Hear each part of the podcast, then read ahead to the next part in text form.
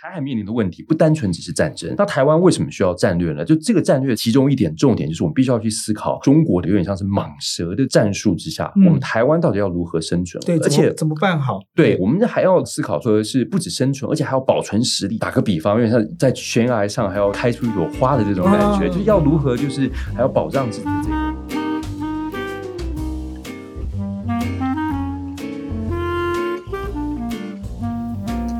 大家好，欢迎回到《逍遥看世界》，我是风传媒国际中心主任李中谦。今天我还是要来担任这个代班主持人。呃，这一集节目我们继续邀请啊，台湾大学大陆研究中心、哈佛大学费正清中国研究中心的研究员尹力桥博士。呃，我们请尹老师跟这个线上的朋友这个问好。大家好。呃，这个。为了避免啊，就有有听众没有听上一期节目，直接听了这一集，我还是简单介绍一下尹力桥老师啊。尹力桥老师是这个哈佛大学的政府系的博士，那他的专长呢是国际安全研究跟这个中美关系。那我们上一集呢，请尹力桥老师来谈这个。他对拜习会以及拜习会后美中台关系情势的一些分析跟观察。那今天要来聊的是另外一个题目哦。那呃，尹清尹力桥老师在风传媒有发呃发表一系列的这个文章啊，叫做《小国大战略》，到目前已经有四篇文章，那目前还在连载。那今天请尹老师哦来谈，就是想来聊一聊。小国大战略这个题目，那小国呢，其实说白了就是指我们台湾。我们台湾当然是一个小国。其实说真的啦，台湾应该算是一个中等国家了，嗯、不管是国力或者是这个领土、人口，嗯、其实不能算是小国。嗯、就谦虚一点。哦、对，不过不过，因为我们旁边是一个有十四亿人口的国家，那么一比之下，就感觉我们确实是，而且这个国家会呃跟我们除了在经贸关系上息息相关，呃。在这个呃国家安全上面啊，更是我们很头痛的一个邻居了，哈，或者是旁边的朋友。所以，怎么样子在这个作为一个相对于中国的小国来说，来思考，呃，我们台湾自己的一个生存策略啊，就是一个相当值得去大家关注的问题哦。那。我们想说，就直接来聊老师的这一系列文章啊。那我想第一个问题哦，想请教老师的就是，呃，因为老师的题目叫做“小国大战略”嘛，哈，那大战略感觉就是要大国才谈才谈大战略啊，像美国有大战略，哦，中国有大战略，这不管大战略是什么东西啦，感觉就很合理。好，那像台湾也有大战略，感觉好像。怪怪的，所以简单简单的问啊，台湾作为一个小国，有资格谈大战略吗？或者这么说，我们谈谈大战略有用吗？对，老师怎么看这个问题？嗯，那呃，其实所谓这个大战略的这个大，对不对？它的呃意思倒不在于是说这是大国才可以有的战略，是而是在于是说大战略实际上它是呃。任何国家呃中长期的呃一个呃比较呃大的一个等于是一个战略思想，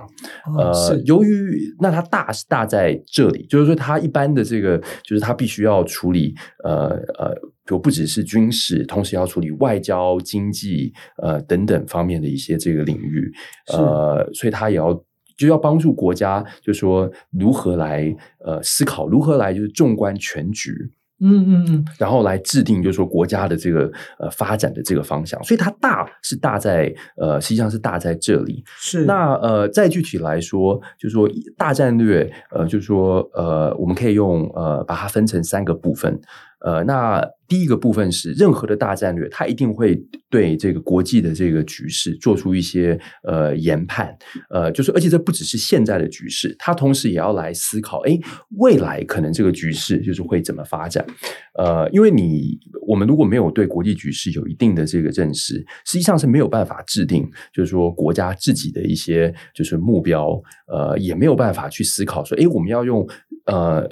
什么样的这个方式来达成我们的这个目标？是要先搞清楚我们身处的这个局是怎么回事。对，是对。那第二个呢，就是那当然就是所谓这个国家的这个战略目标。那是那个世界历史上战略目标有呃，比如说呃，有领土扩张，然后也有就专门专注于比如说意识形态，嗯、然后也有专注于比如说经济啊等等等等。那呃，国际政治里面有就是它呃比较。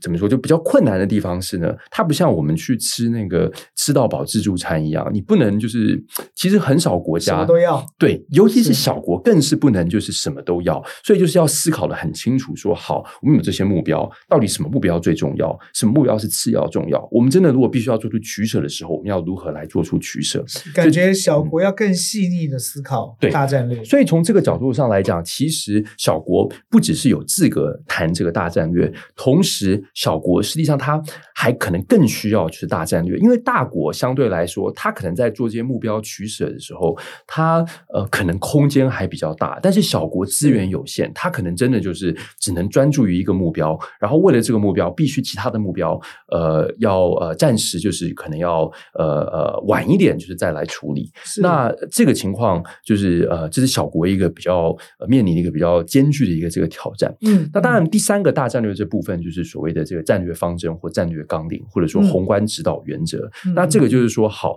如果呃这个呃小国就知道自己的目标，也知道这个国际现实，那他要怎么样透过一些一些整体的一些就是这种呃呃策略，就是说来去达到就是他所想要达到的这个目标。那综合起来上来讲，那好，那这三个呃就是说战略形势研判，呃战略目标，还有就是说包还有这个战略纲领策略。对，呃，为什么没有任何的原因？就是 logically，就是说逻辑上来说，就是所谓的小国，或者说比如中等强国，当然大家都就是没有任何的原因，这些国家不能够有所谓这种大战略、这种中长期的这个这这个呃这种这种呃等于是 strategic planning，就战略上面的一些这个呃计划计划是对。是那在最后再加一加呃呃加一块是呃，就其实台湾呃至少就是说我们没有还比较没有制定出。这种比较呃清晰的一些这个战略的这种呃文件，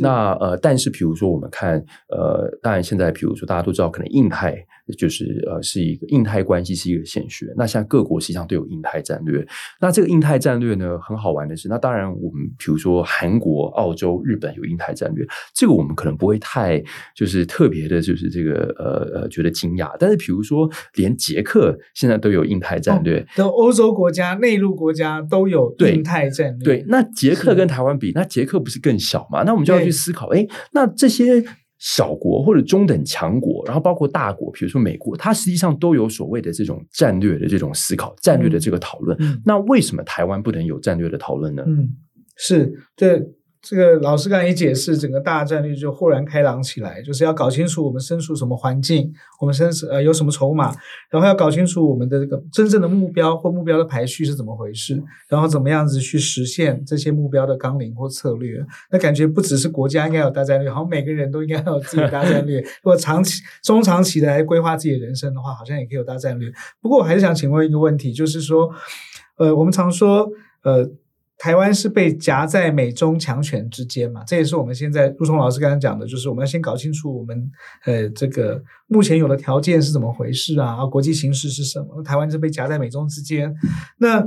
研究台湾的自己的大战略会不会有点不切实际？我的意思是说，我们当然应该研究大战略啊，但是我们会不会把中国跟美国的大战略研究清楚，他们就他们到底在想什么？他们的目标是什么？他们怎么样实现这些事情？然后我们就跟随他们的。呃，脚步也好，跟随他们的大战略也好。比方说，我们台湾现在一般讲起来是会比较倾向美国嘛，我们跟美国是很很重要，美国是跟我们是很重要的呃盟友。好，那我们就把他们的大战略研究清楚，搞清楚他们在想什么，就跟他们站在一起，这样我们就不就安全了吗？我们自己作为一个小国家研究大战略，这个在。美中两个强权之间，我们有施展的空间吗？老师怎么看这个问题？嗯，我觉得这是一个很重要的问题。这个实际上后面就是我们要去思考，就是台湾的这个主体性嘛。就台湾是如中谦所说，是中等强国，是呃，但是正好又夹在大国之间。那我们到底有多少的，就是自己的这种回旋空间呢？对，对不对？那我觉得呃，这一点来说，就是第一。呃，其实我觉得我们有时候台湾可能太妄自菲薄，总是把自己想成，比如说呃旗子，或者是就是马前卒，就是等等的。呃，但我觉得另外一个角度，我们如果换一个角度来思考，我们其实可以把台湾看成是中美之间的这个支点。就是实际上，台湾可以说是中美之间最重要的问题之一。台湾就是他做出的很多这个选择，它实际上是牵一发而动全局。那从这个角度来说，虽然说台湾不是区域呃最大。的这个国家疆域不是最广，人口不是最多，经济体不是最大，就是跟比如说跟中国、日本、呃、印度、呃甚至印尼等等相比，就是都是相对来说比较小的。但是问题是，台湾的这个位置其实是极为重要。那从这个角度来说，台湾实际上由于它所在的这个位置，它实际上是有就是。不只是有施展的一定的这个空间，而且同时，我们甚至可以说，呃，这个印太的这个枢纽，还有这个美中竞逐的这个关键，实际上就在台湾。台湾，我们未来做出了很多的决定，呃，实际上会影响到呃整体印太，甚至于说是世界政治的一些这个格局。如果台湾，比如说做出一些决定，然后两岸呃。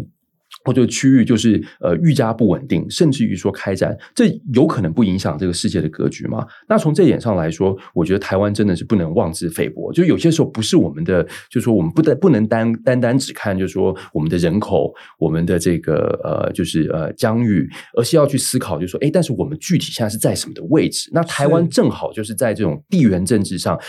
其实现在应该算是世界上最重要的这个区域之一。是，嗯。所以，我们应该要主要是提到一个词——主体性嘛。我们要有自己的呃自己的想法，我们要有自己的关切的重点，然后去思考我们怎怎么样去安排我们的资源，要去追求什么样的东西。哎，那不好意思，而且我我就不好意思再那个补充一下，而且还有一点就是说，比如说我们说跟美国嘛，是不是我们就要跟随美国的这个战略？那我觉得有一点很重要的是，呃，其实现在台美的关系，呃，可以说是所谓的坚若磐石。嗯、那空前的好，呃、对，真的是空前的好。那在这点上来说，就是说，实际上台湾，呃，我们总是要追求更好嘛，对不对？嗯、就是现在台美实际上有很多的军事合作、经济合作、外交合作，对。但我们其实还要在追求的一个是知识上的合作，就是 intellectual cooperation，、就是我们要如何在战略思想上，就是说如何要怎么跟美国，以至于美国的这个盟友盟邦对接。像我们之前在讲的，比如说，包括连捷克都有印太战略，对。但台湾现在是没有战略，就是至少没有，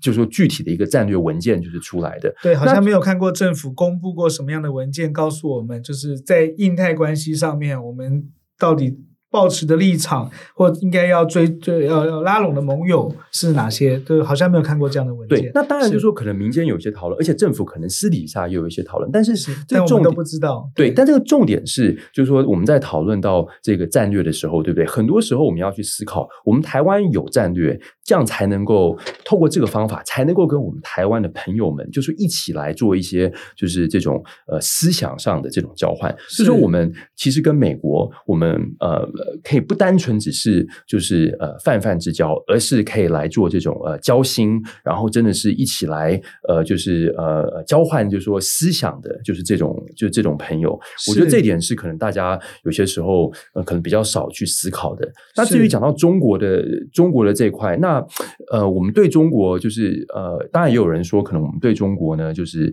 呃基本上就是不要和缓两岸关系。呃，像呃，比如前夫有一个名言，就是说两岸关系高于国际关系。嗯，但这个现在其实也很难。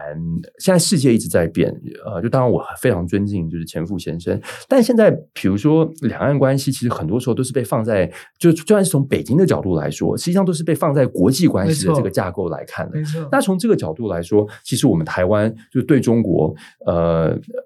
就虽然说中国是的确是很重要的一个这个台湾面临很重要的一个战略的。这个挑战，但是我们必须要立足于世界去思考，就是中国的这个议题。那我们如果就单纯只去就是一直在想，哎，北京会怎么样？然后我们要怎么样处理北京？这个没有办法。呃，由于现在北京是全世界，中国是全世界的这个这个强权。对，呃，实际上我们是没有，就是从这点来说，我们实际上就是太战略的这个气度太少，实际上会很影响到我们呃处理北京的这个呃到底能够如何呃，就我们实际上是很难去有效的来处理北京的这个问题。是是，老师，您在这个呃小国大战略的文章里面有提到啊，台湾有两大地缘政治风险。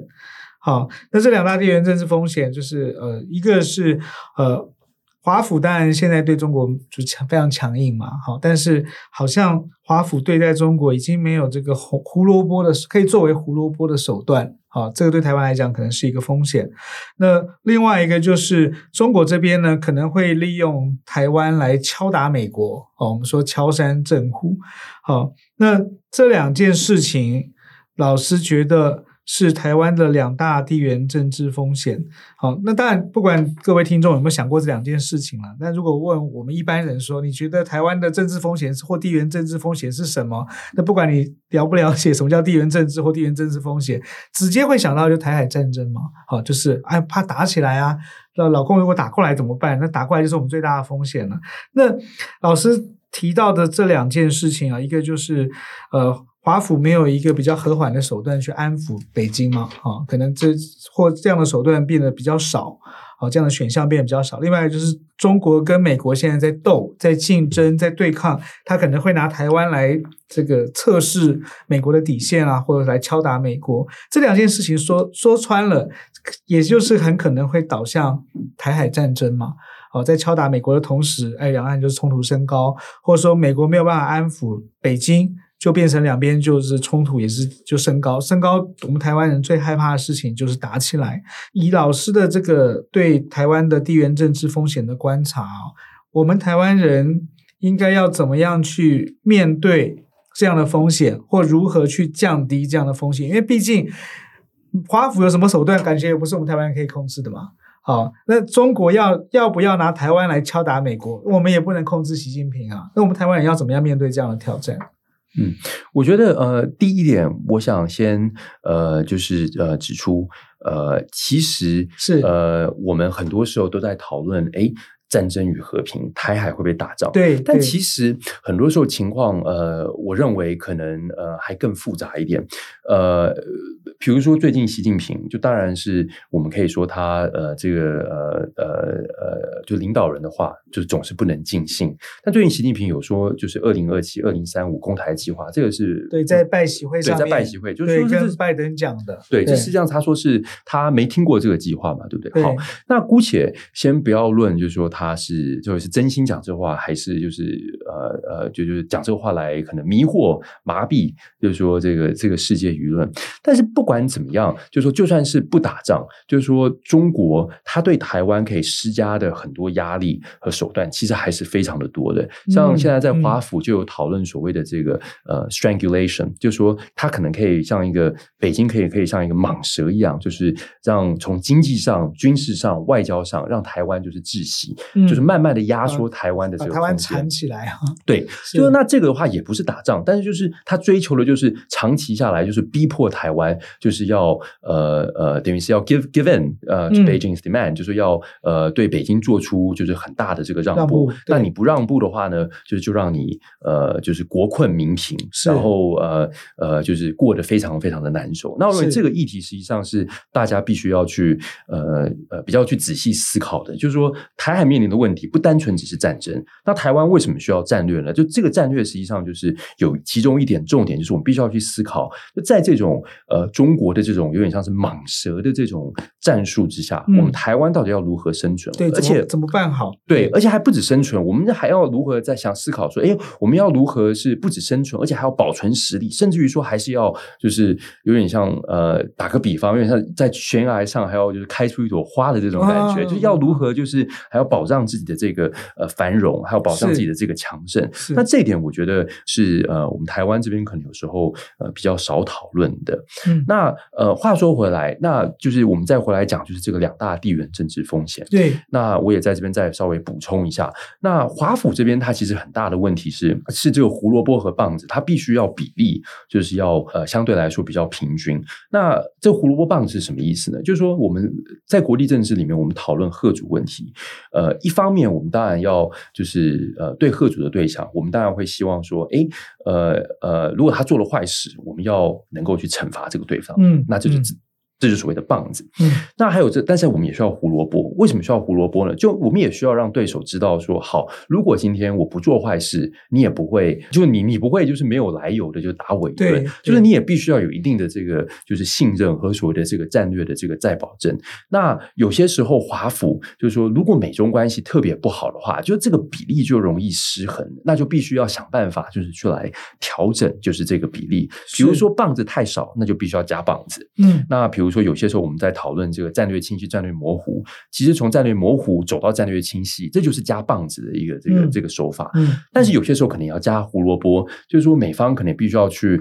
呃，就是跟中国就是和缓关系。那其实最近的这个拜习会，其实就是美方加胡萝卜的一个这个方法。嗯、所以总体上来说，就是说呃，我们在上一集有讨论到拜习会的可能对台湾有一些呃好，会对两岸稳定局势有一些好的一些这个效果。这其实就是背后就是这个。加胡萝卜的这个，就加胡萝卜的这个意思是好。至于说敲山震虎，就中国呢，就当然可能有时候会呃，很多时候我们都喜欢讲，就是说台湾呃是美国的旗子，就是拿来就是当那个美国的马前卒来制衡中国。但实际上呢，我们很多时候具体来观察一下这个情况，其实呢，中国呢也把台湾当做一个是所谓的就是等于一个测试点，就是说、嗯、呃，诶，可以就是来。碰一下台湾，看看说，就是说这个，哎，美国对这个印太，对对对对对对。那在这两个态势之下，其实台湾就是呃，可以做的是，呃，第一个就是说要呃，比如说如果美国这边胡萝卜或者棒子不够的话，对不对？那台湾就是棒子不够，台湾必须要加强国防，呃，必须要就是说尽量，比如说跟可能，比如说除了美国之外，就是各国的，就是可能呃私底下公开等等的这种实质的这种国防军事的这个合作。嗯，那如果是胡。萝卜不够的话，对不对？那台湾就要思考，诶，那我们可以用，就是可能可以跟其他的什么样的其他国家，就是一起来合作，可能要让他们，就如果美国他今天胡萝卜不够，其他国家可不可以来想办法来介入台海，也也给就是北京一些胡萝卜，或者甚至于我们可能要去思考，就说好，我们台湾这边有什么胡萝卜可以给？如果这个棒子跟胡萝卜就是这个比例失衡的话，那至于讲到说，就是说中国这边呃敲山震虎等等的这些问题。那我觉得这个呃，这个实际上就是特别特别困难，就是处理起来，因为这个背后实际上是美中不要不要利用我们，对，不会理我们。对，而且这个重点是，这是美美中一些可能呃架构的一些这个问题。不过至少我们能够做的几点是，我们可以去思考，呃，哎，我们要呃如何就是可能比如说跟美方一起具体去处理，就是说一些这种资讯不对称方面的问题。因为要超山政府，就是测试美国嘛，那我们就必须要去思考说，哎，那有。有什么外交，然后什么沟通机制，就是可能来能来帮助，就是呃，跟中国就是来做一些沟通，降低这个两两岸之间的外交沟通。其实不只是两岸，就包括美中，呃，美中。但是，哎，您中间，您讲这个就很重要一点，就是说，其实为什么说两岸沟通这么重要呢？就是说，因为两岸沟通同时也实际上也可以某种程度上也可以来帮忙去缓解整个区域的这种不确定性。是，所以就是为什么说沟通机制很重要呢？因为它呃，如果沟通机制是，就是说，呃，有成效。它其中一个重要成效，应该就是降低各方的这个不确定性。在降低各方不确定性之下，呃，那自然就是就比较不会需要，就是去用一些强硬的手法去测试对方的这个底线。嗯嗯，老师，你也举个例子嘛？就是这样讲，就听起来有点抽象。就是说，嗯、哦，有了外交沟通机制，就可以降低这个不确定性，可以让区域安全就是更加的和缓。不容易发生冲突。老师可以举一个呃例子吗？就是如果两岸之间发生什么样的事情，可以透过这样的机制，会有什么样的效果？对，好像其实第一点，就当然是说国家与国家之间真的是尔虞我诈，在国际政治里面，嗯、就是说我们有一个有一句话是说，国际政治里面没有永远的朋友，只有永远的利益。对，没错。呃，那呃，但是就算是在这种情况之下，就是很多时候其实国际政治当中还是有一些情感的这个因素。像比如举一个例子，这次呢，就是就是拜习会的时候，拜登就有特别提到，哎，你看，呃，他我记得他特别给那个习近平一张照片，就是说，哎，你看，这是你三十年前就是可能在美国的一些爱荷华州，是不是？对对对，就是您认不认识这个这个这个年轻人？那这种我们可能乍看之下觉得说，哎，这个没什么，好像没有什么，就是实质的这个意义，对不对？但是某种程度来讲，就是在心理上，在情感上，它就有一种，它是一种 reassurance，它其实还是一种心理上的一种这种保证，就是让大家觉得说，哎，好，就是我们可能有呃，但有很多讯息不对称，但是我们就是心里就是有个底。那我觉得很多时候就是这种交流沟通机制，对不对？其实就跟呃呃，当然就是除了他们具体的一些这个这个讨论交换的讯息之外，实际上还有一个就是也是这种情感上就是有一个底，然后可以透过一种这种交流来开始建立一些就是这个信任。因为比如说交流，然后发觉，哎，实际上双方好像也没在说谎，好像其实就是很多就是也有一些有意思的一些这个讯息，你就透过这个方法，就是说呃累积，等于是所谓这种呃有这种善的循环，然后累从小到大，然后累积慢慢的累积互信。嗯，我们聊了这个台湾的两大地缘政治风险啊，老师在您的文章里面也提到两个历史上的例子啊，就是呃他们的小国大战略，一个是欧洲的波兰啊，当然不是现在的波兰啊，是这个十九二十世纪的这个波兰，然后也包括西夏。啊，西夏就是这个宋朝这个辽啊、金啊，西夏那个西夏。对，那老师在文章里面是把呃波兰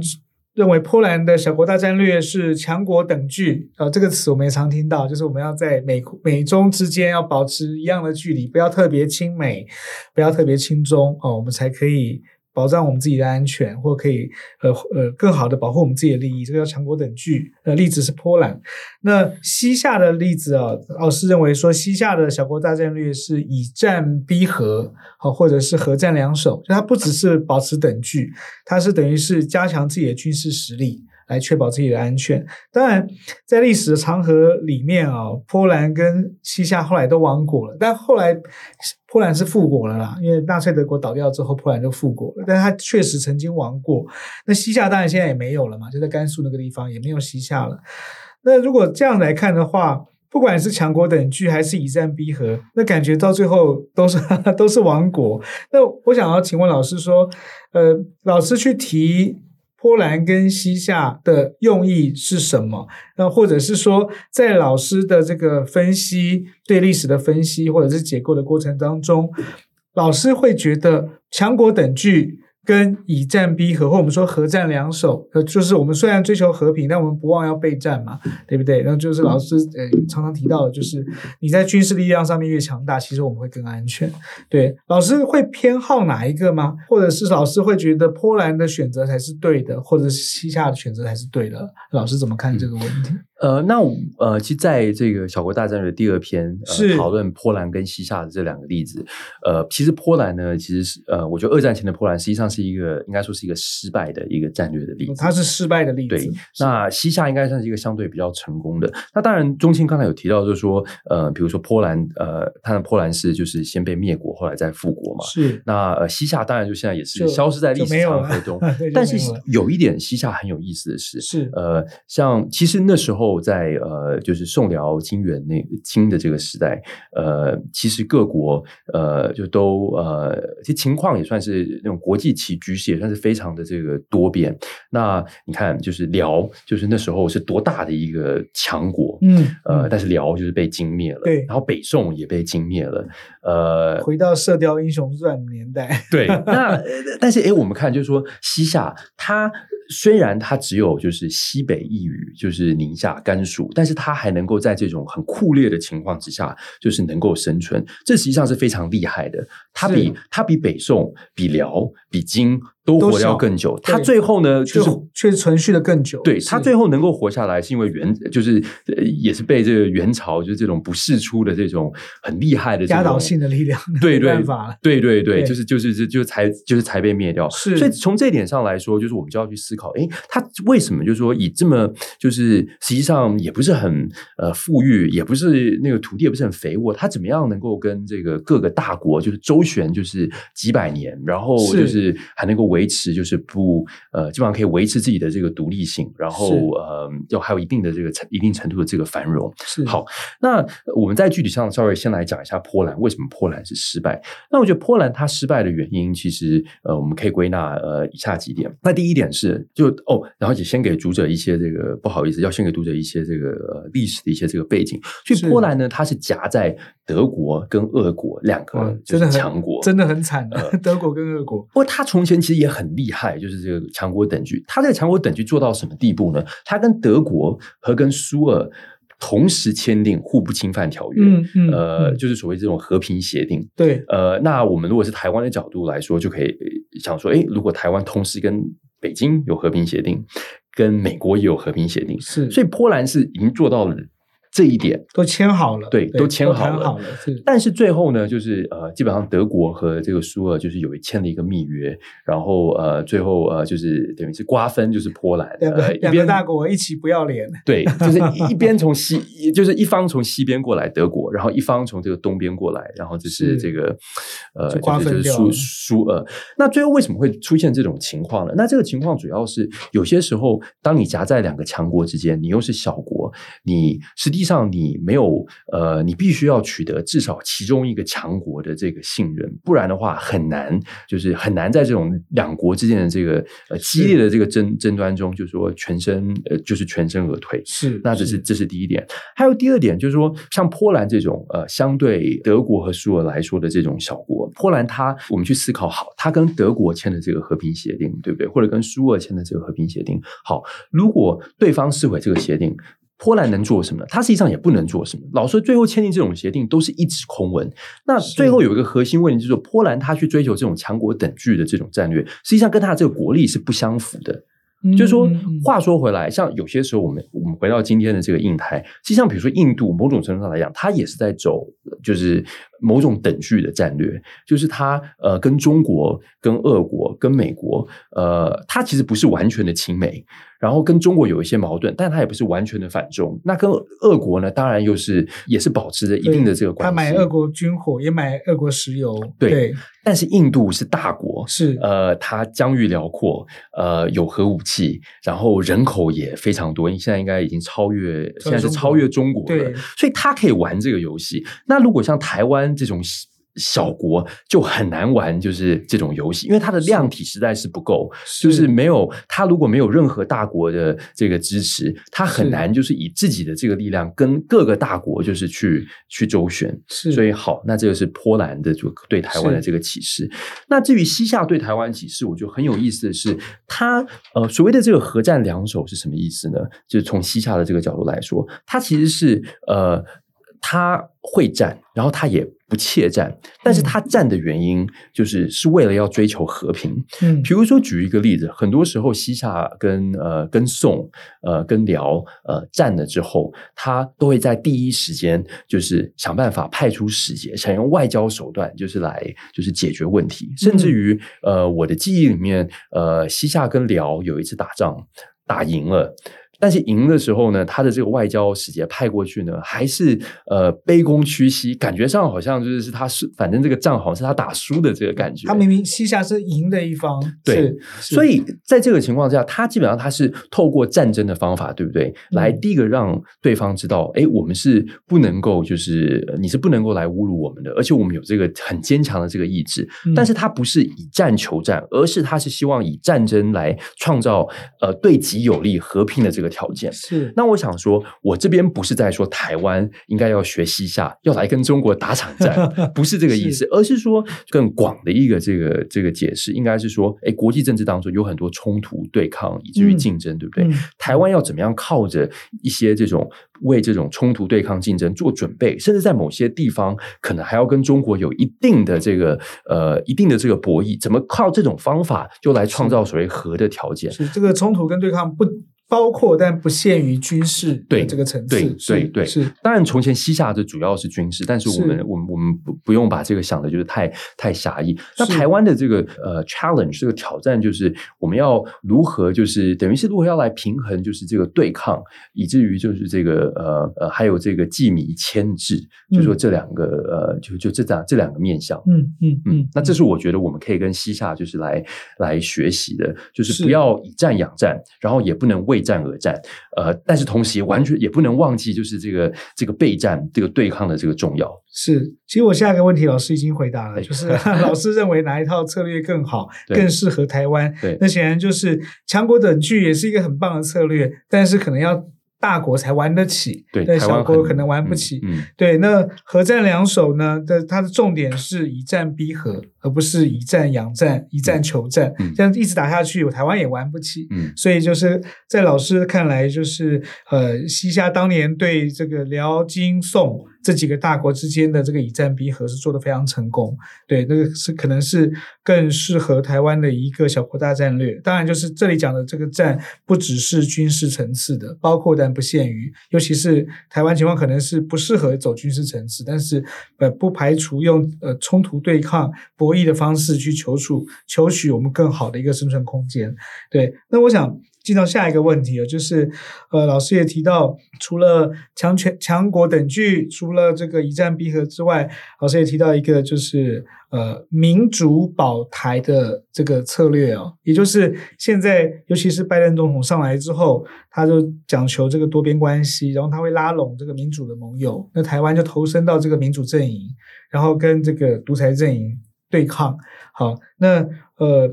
民主跟独裁阵营对抗的一个最鲜明的例子，我想当然就是去年二月开始打的这个乌克兰战争，或我们说俄国入侵、全面入侵乌克兰，因为它就代表独裁阵营去侵略民主世界嘛。好，那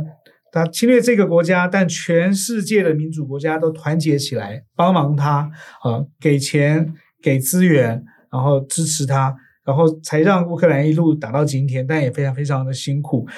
但问题是说，这个民主保台，或者是民主 VS 独裁的这个呃生存策略也好，小国大战略也好，走到今天，好像尤其是乌克兰战争，好像情势出现了一些变化。因为在这个去年的时候，大家都觉得俄罗斯必败吧，或者说俄罗斯就觉得啊，怎么就堂堂一个大国，怎么打成这个样子？哦，打一个小国打不下来，就觉得哎，美国也挺。欧盟也挺，北约也挺，这个俄罗呃乌克兰应该可以挺过来。但是战争打到快两年的现在，好像和谈的声音慢慢浮现，但是因为两边的战争就是打对进入了一个僵持状态，然后现在世界经济也不是顶好，所以世界各国愿意帮忙的意愿也降低。那包括你看，美国国会要通过这个拜登把。以色列、乌克兰、台湾，还有他们自己美国边境的一个预算包裹在一起，就国会不通过，只通过现在的好朋友以色列。对，那乌克兰好像就走到一个很尴尬的境地。那乌克兰尴尬，当然那是乌乌克兰的问题，但问题是乌克兰它代表的是民主跟。独裁阵营的对抗嘛，呃，我们会总会期待说，这个多边主义、多边的这个结盟的民主的结盟的盟盟邦可以帮助台湾，但也帮助乌克兰。但现在看起来好像遇到了一些困难。简单的说，我的问题是，如果乌克兰跟俄罗斯真的进入了和谈的阶段，但他现在还在打。呃，俄乌如果谈和的话，和谈的话，对两岸局势，或者是说台湾的小国大战大战略，会有什么样的影响吗？老师怎么看这个问题？嗯，那其实俄乌战争它呃对呃拜登的这个呃民主与独裁对抗的这个呃大的这个战略的这种思考和格局，实际上是呃呃实际上是有利的，因为呃俄乌战争呃它。呃，很明显的，就是说，因为如中谦所说的，这是独裁国家对一个民主国家这个全面侵略，而且这是真的是那时候是令人就是世界真的是非常的震惊。那这个创造一个氛围，就是说这个民主与独裁对抗，好像是现在世界的这个呃新的一个就是这个呃呃世界政治格局的主要的一个这个分界点。好，那今天如果俄乌和谈，或者说甚至于说也不要说和谈好了，这俄乌战争它现在开始，其实新闻热度在。世界各地都开始慢慢的这个减退，对，甚至有人还说现在已经有这个所谓的乌克兰就是疲乏症，就是呃就是 Ukraine fatigue。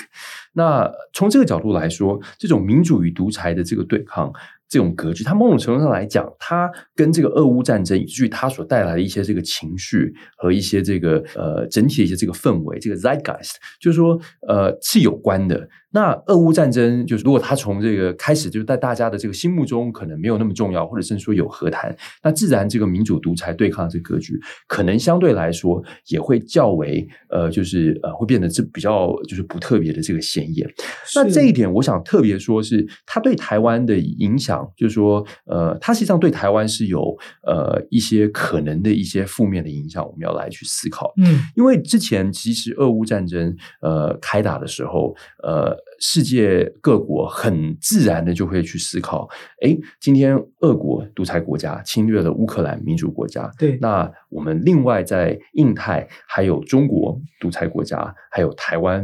有民主国家，对，那诶。这个好像是会不会是说，诶，独裁国家好像现在都是要呃一起合作，同时来进犯这个民主国家。嗯、那这种氛围之下，世界各国就很容易认为，就是说所谓的呃这个、呃、台湾有事就是世界有事，对台湾有事就是民主阵营的这个事情。对，这两年其他的民主盟邦来台湾，就是包括国会，包括这个对一一些政府的部长来台湾访问的这个频率非常非常的高。对。对对，那在这个情况之下，就是说，呃，如果今天俄乌战争的呃热度消退，嗯、那民主与独裁对抗的这个格局就是又变得没那么显眼，那实际上是有可能，就是说去影响，就是台湾，呃，就是呃，它的一些这个战略的一些这个这个位置的，是嗯。是，那从这个角度来说，就是说，我们就要去思考，要如何比较技巧性的，就是说，跟这个民主国家们站在一起，就是说，比较技技巧性的去处理。我们怎么去争取这些对民主盟邦的支持？对。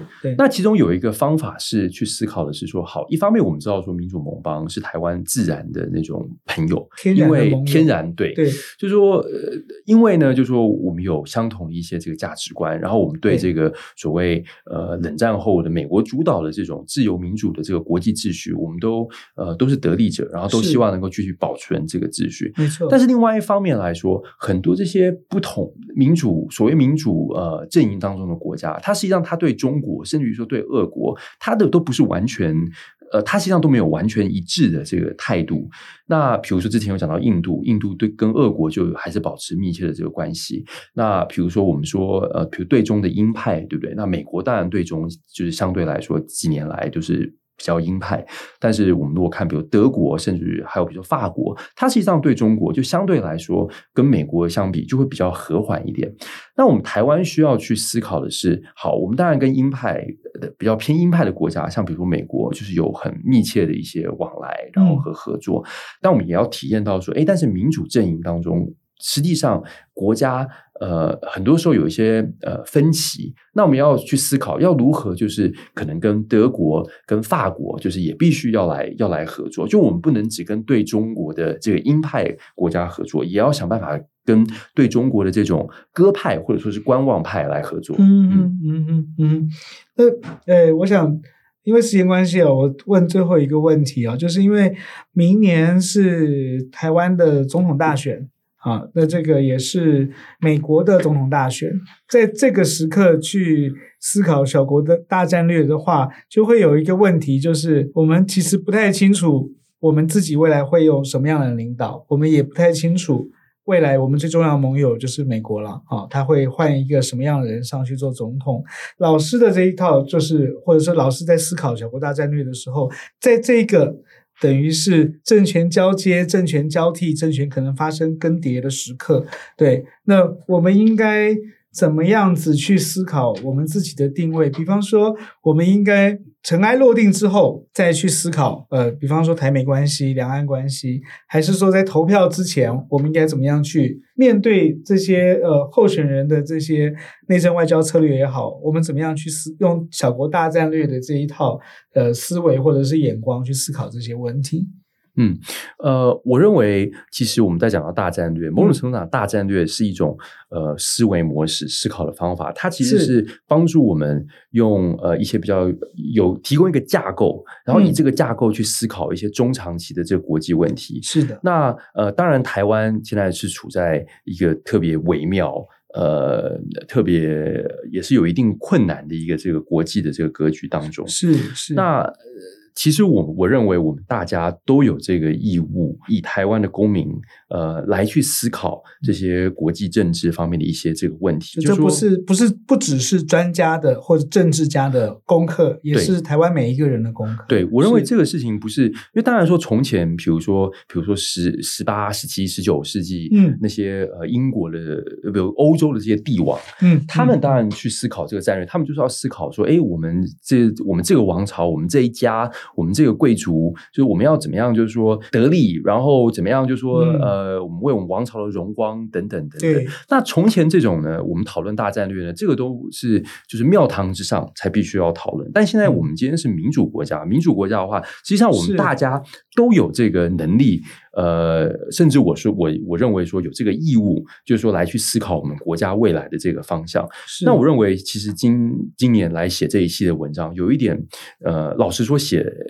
这些文章也非常的惶恐，就是说这个呃，有这么多资深的学者，然后有这么多在台湾有这么多很呃，实际上也是很多呃这种经验的一些呃官员和领导人，呃，就说我要来写，真的是后学莫进，然后班门弄斧。不过为什么最后还是去淌这个浑水呢？就是说也是觉得说，就是希望能够呃，就是抛砖引玉。呃，如果就是有人先可能开始开一个头，嗯、那希望说可以创造一个氛围，让台湾的。包括民众，包括政界的界，都可以来去思考一下，说我们未来的一些这个方向。而且重点的是，呃，我们这些未来的方向，应该是要要超脱一次两次的选举，不管是台湾大选，或者是美国大选，我们要想的是，我们国家未来整体，我们要怎么样，就是好好的在这种呃十分艰困的国际格局、国际格局当中，就是说好好的生存下来，然后好好的呃维持我们的这个呃尊严，呃，好好的维持我们的这个这个主权。那这个议题真的是大家其实集思广益。如果大家都来去思考这个问题，这个对台湾，呃，我认为是有很大的这个积极意义的。那我们之前在讲到所谓民主与独裁的对抗，对，那我认为说台湾一个民主国家来说，我们最大的一个优势就是我们可以就是来众志成城，然后可以来去哎去思考一下说，哎，我们可能大家都有各自的这个智慧，就是不管是蓝绿白，然后不管是民众，不管是学者，不管是呃。呃，就是说，呃，policy maker 政策的这个制定者，我们大家其实都可以一起来去思考，一起来切磋，想说，哎，怎么样对台湾，就是说的未来发展可能是最好的。那我是很希望说，能够以这个文章，就是来呃鼓励大家一起来去思考，呃，这些相关的战略议题。我们呃。没有这个，呃，我认为台湾我们真的是，呃，我没有这个空间，就是来妄自菲薄。呃，经济学人说台湾是世界上最危险的地方，这个台湾真的是，呃，我们当然很希望不要有这个 honor，不要有这个荣誉，但是很不幸的，我们现在就是有这个荣誉。是。那世界，呃，还有这个印太区域的一些这个，呃呃，稳定，呃，实际上这是台湾的这个，这是台湾的责任。是这个老师的文章还没有写完嘛？就是小国大战略后面还有、嗯、对，当然已经写出来的部分，包括老师这个提到台湾的两大地缘政治风险，包括老师以这个波兰还有西夏他们的以战逼和，或者是说强国等区策略，呃，做一个历史上的这个回回顾跟检讨。但老师是比较偏好。以战逼和，或我们说和战两手这样的策略，但最特别的，当然还有民主保台了。刚才我们讲到民主对独裁的这个对抗，啊，当然老师呃刚才也提到，老师写这一系列的文章，并不是要推销呃特定的这个呃，战略选择或者是意识形态，他当然有他自己的想法跟偏好，但是更重要的，就老师刚才讲，其实如果大家喜欢这片土地，喜欢现在生活，想要维持我们现在的这个社会的样貌的话，维持我们国家的样貌，其实每个人都有责任哦，就是去思考这样的问题，参与这样的讨论，然后一起去形塑出。更适合台湾的一个生存策略，我想这是一个很重要的问题。今天非常谢谢尹力晓老师来小小看世界，以后我们一定也会再请老师再来跟我们来谈这个美中台关系。好，那也跟大家一起讨论台湾的小国大战略。我想今天节目就到这里，谢谢大家，也谢谢老师，谢谢，谢谢，拜拜。